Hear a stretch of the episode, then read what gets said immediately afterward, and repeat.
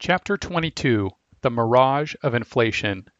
Thy silver is become dross, thy wine mixed with water. Isaiah 1:22.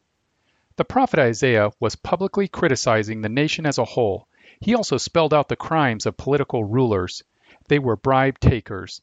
They were companions of thieves, verse 23. They rendered false judgment, cheating widows and orphans, verse 24. But before these crimes, he mentioned monetary debasement, cheap metals mixed in with silver. The word debase comes from base metals, cheap metals.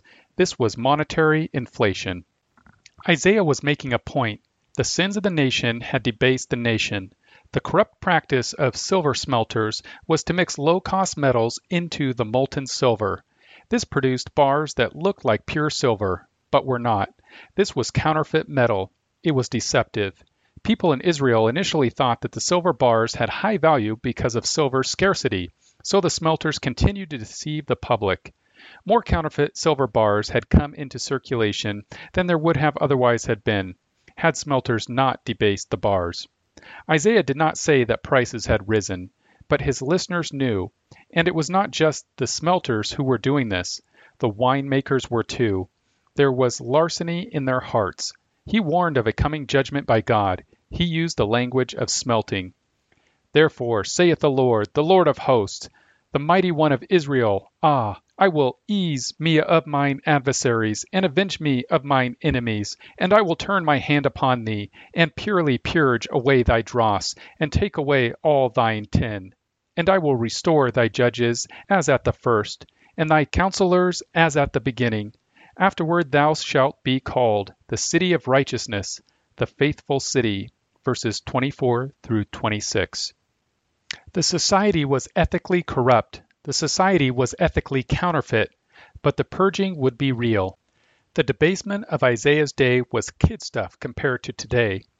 That was because of the limits of deception. Pour too much dross into the molten metal, and it will no longer look like silver. The modern world has debased its coinage. No nation's mint issues silver coins as common coinage, only as collectibles. By the mid 1960s, silver coins were replaced by central bank counterfeits. In 1965, most money was not coinage, as is true today. Most money was a combination of paper currency and bank checks. Printed currency of any denomination all looked alike. The dross was paper and ink, worth a few cents. The silver was the face value of the bill. The central bank's profit, markup, on printing these bills was enormous. The governments had laws against printing counterfeit bills, but their central banks printed nothing but counterfeit bills. What held this process in check was the threat that people could bring in their paper money or write checks and get gold coins. That ended in Europe in late 1914, World War I. It ended in the United States in 1933. It ended for silver coins in the United States in 1964. Note, in the summer of 1963, I converted almost all of my money into silver coins, which I got at a bank at face value. By the end of the summer, these coins started going out of circulation as a result of Gresham's famous law bad money drives good money out of circulation. Today, most money is digital. All digital money is counterfeit money. We do not even see the money any longer. We use pieces of plastic. Computers communicate with each other. Counterfeit money is morally wrong. It is a form of theft.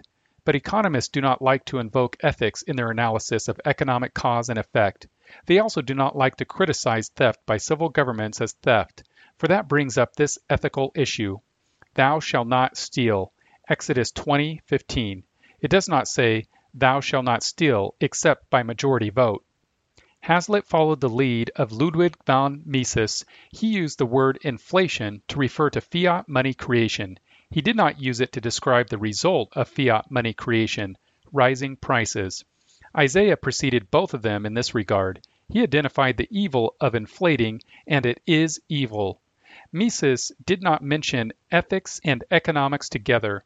Neither did Hazlitt. Murray Rothbard did. He always labeled inflating as theft. 1. Owners. The best definition of money, analytically speaking, is this the most marketable commodity. Throughout history, this has meant gold and silver. Before the 6th century BC, in Asia Minor, this meant bars. After, it meant coins. There are owners of non monetary assets. There are owners of monetary assets. Why does anyone hold money? Because money is used to make purchases. It is a medium of exchange. It is owned only because the owners expect others to exchange non monetary assets for money. Money has a wide market. It has an instant market. You don't have to argue with a seller to accept your money at the retail price for whatever he is selling. You don't need to take a discount for cash. You may even get a discount for cash. 2. Window. When we are talking about a scarce resource, more is better, at the same price or lower. If an individual gains more, he is better off. This is also true of groups. When there is more to be had because the supply has risen, this is good for everyone. With respect to money, more is also better, but only for individuals. When people inside a monetary union all gain more money because the supply has risen, they are not better off. This makes money unique. When one person gives another person some money, the recipient is better off than before. The person giving money may be better off too. It is more blessed to give than to receive, Acts 20:35, but he is worse off monetarily. If the central bank were to create new money and then give it away by crediting everyone's bank account with more money, this would not make society richer. Why the difference? Because money is desirable in exchange, but not for personal consumption.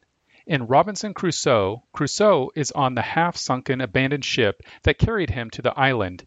He loads up with all the ship's supplies that he can carry. He then comes across the captain's money box. He takes some coins, but only after he has loaded up a raft full of useful tools.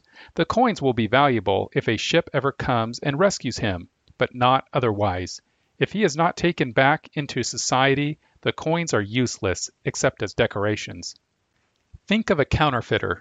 He prints new money. He spends it on items he wants. He is better off after these trades. So is the person with the fake money, as long as he never figures out that it is fake, and as long as no one else finds out. But society is not better off. It is worse off. A counterfeiter is on the loose.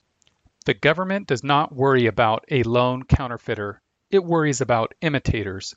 One counterfeiter who spends money only on lunches and car repairs is not a threat, but he must be prosecuted as a warning to potential rivals. The counterfeiter's biggest rival is the national government central bank. Actually, the counterfeiter is copying the central bank. The central bankers resent this as an invasion of the bank's turf. They call on the government to track this criminal down and arrest him. In the United States, the agency in charge of tracking down counterfeiters is the Secret Service, which also defends the life of the president. If an inventor makes a health improving discovery and he puts it into the Creative Commons on the internet for free, lots of people will soon be better off. In contrast, if a counterfeiter finds a way to produce untraceable counterfeit bills on a cheap 3D printer and then he releases this information on the internet, society will soon be worse off. People will steadily lose faith in the currency. This will reduce its purchasing power, i.e., raise prices. This undermines the value of all currency bills, which are valued only for expected future exchanges. So if the supply of a resource increases, its price will fall. This is an advantage to consumers. In contrast, if the money supply increases, its value will fall. This is a disadvantage to consumers. They cannot easily find a replacement currency that other people will sell goods in order to obtain. If the future value of money is widely expected to be about the same as the past value of money, this maintains the value of money. Any unexpected increase in the money supply upsets people's expectations about the future value of money. The cost of holding money therefore increases because of this increased risk. Holding depreciating money. 3. Stone. The stone is thrown by a government licensed bank or bank cartel that has the authority to create money out of nothing, these days by computer entry. This process is initiated by the nation's central bank. It can also be done by a commercial bank that operates under the authority of the central bank. Because the government licenses and protects the banking system from bank runs, the banks create money. They lend it into circulation and charge interest to the borrowers. It is profitable to counterfeit money. Central banks prior to 2008 usually bought only debt certificates, IOUs, issued by major governments. Since 2008, there's evidence that some central banks also buy stocks or stock related assets. They surely buy the debts once held by banks that are facing bankruptcy. The banks purchase IOUs, the borrowers then spend this money to buy whatever it is that they buy. Those sellers who receive this money then deposit it in their banks. This spreads digital money through society. This new money does not create wealth, it redistributes wealth. Those sellers who get access early to the newly created legal counterfeit money go out and buy things at yesterday's prices. The new demand from the new money has not yet registered on sellers of goods and services. So, with more money to spend, these newcomers with their freshly created counterfeit money start buying. This takes goods and services off the market. Other potential buyers cannot locate these goods and services because someone else got there first. We know that a free market economy is a giant auction. The auction has one rule high bid wins. What if you went to an auction to bid on items? You notice that there is a man in the back of the room with buckets full of paper money. He keeps talking with people in the back of the room. They sign a piece of paper, and the man with the buckets hands over a bucket. You notice that the bids of the people in the back of the room are higher than the bids of people in the front of the room. The auctioneer is delighted. You are not delighted. You cannot compete with the people in the back of the room. You are going to go home with the same amount of money, but no bargain items. Next week, you will have made a deal in advance with the guy with the buckets full of money. You will sign the pieces of paper, IOUs, in order to get your hands on a bucket of money. Others will do the same. Pretty soon, the prices at the auction are higher than they were two months ago. There are no more items to buy but prices are higher. The winners are the people who started going into debt at the first auction when prices were lower. They took home the wealth at bargain prices. There has been no creation of new wealth. There has only been a redistribution of existing wealth. 4. Costs. The auction model works for considering cost. First, the people who did not figure out how the new system works are losers. They would have taken home more goods from the auction had the man with the buckets of money not shown up. Second, everyone who attends the auction has greater debt. Everyone had to sign a series of IOUs in order to get a continuing supply of newly created counterfeit money. Third, prices are higher. Fourth, if the supply of counterfeit money stops, everyone who took on added debt will be in trouble. Prices at the auction will not go higher, but the bidders will find that they must now bid lower for items. Why? Because part of their ordinary income must now be used to pay off the pile of debts. They cannot go to the auction with as much money as they used to. Fifth, prices at the auction now revert back to where they were before the man with the buckets of money showed up. This means that the bidders who paid high prices at recent auctions find that the value of these items is falling. They looked like good deals when the bids at the auction were rising, but now the bids are falling, so bidders will bid less at the next auction. They are burdened with debt, and now prices are falling. They will fear to bid high prices. Here, we can see what happens to an economy that is manipulated by central banks and commercial banks. When the banking system started creating fiat, legal counterfeit, money, the new money created the illusion of new wealth. Those who spent their newly created money early won. This was the boom phase of the economy. But now the economy is in the bust phase, a recession. Demand has fallen. Debt has risen. Consumers reduce their spending. The auctioneers of the world now find that demand is lower. Their profits are lower, but they had expanded in the boom phase. They borrowed money to hold more auctions. A local auction deals with used goods. In the overall economy, the auction is for all goods. The boom persuades businesses to borrow, buy raw materials, rent buildings, and increase production. Then, without warning, demand falls. These businesses are now unprofitable. Their markets are shrinking. Buyers are holding back. Now businesses start going bankrupt. The auctioneer arrives to pick up inventory. This new supply leads to lower prices at the auction. The recession may turn into a depression. It did in the decade 1930 to 1939 all over the world.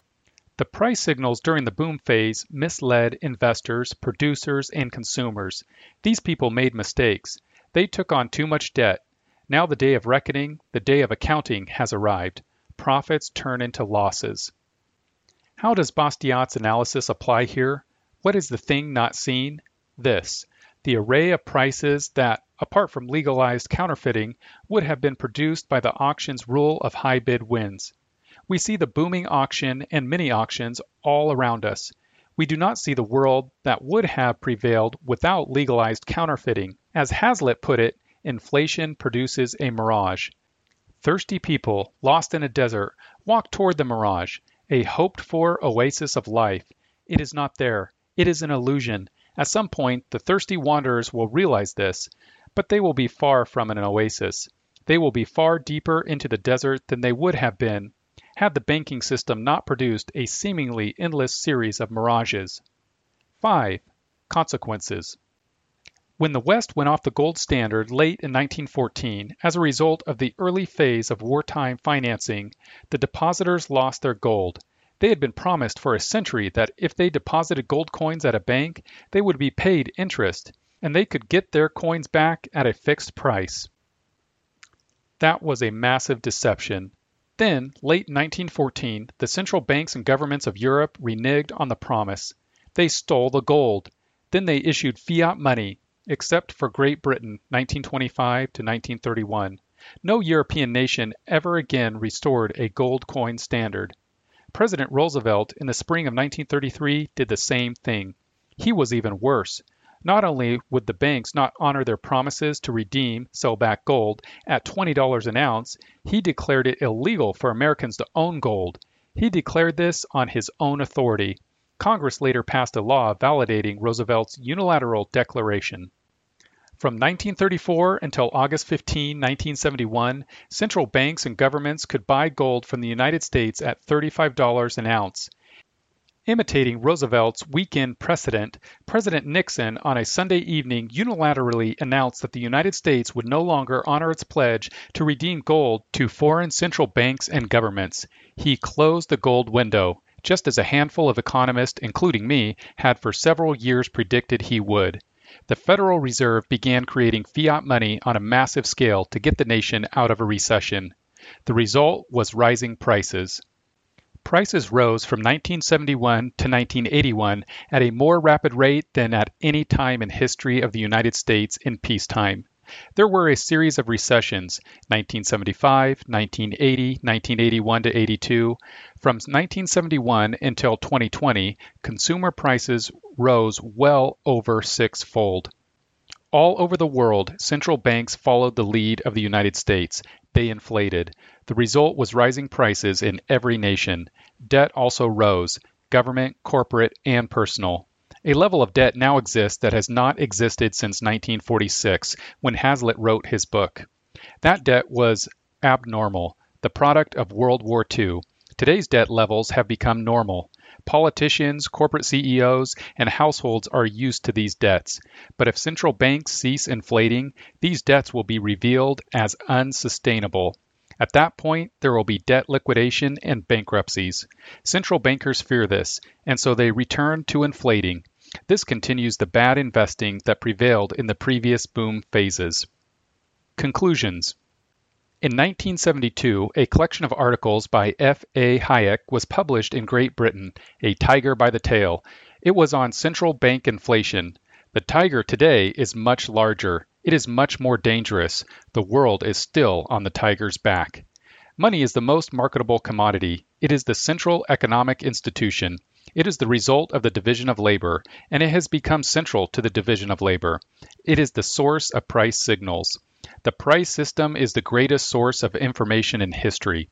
But central banks and commercial banks now manipulate this price signal system by their policies of legalizing counterfeiting.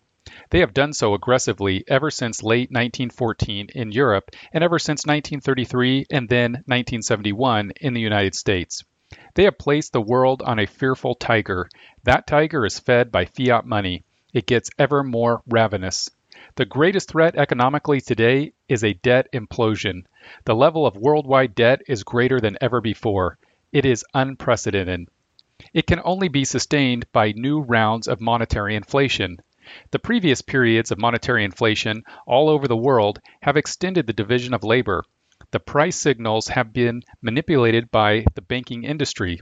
These signals are as counterfeit as the money. If the banking system ever ceases to inflate, bankruptcies will multiply. Today's division of labor has been artificially extended by false price signals. We are in an international auction that is dependent on new rounds of fiat money, with the men in the back of the room lending out buckets of digital money. We call a mild contraction of the division of labor a recession. A major contraction is called a depression. The world has not seen a depression since 1940. People are not mentally, emotionally, or financially prepared for another depression. This is why central banks continue to inflate. But the end of this policy is hyperinflation. That, too, contracts the division of labor. When the division of labor contracts, most people get poorer.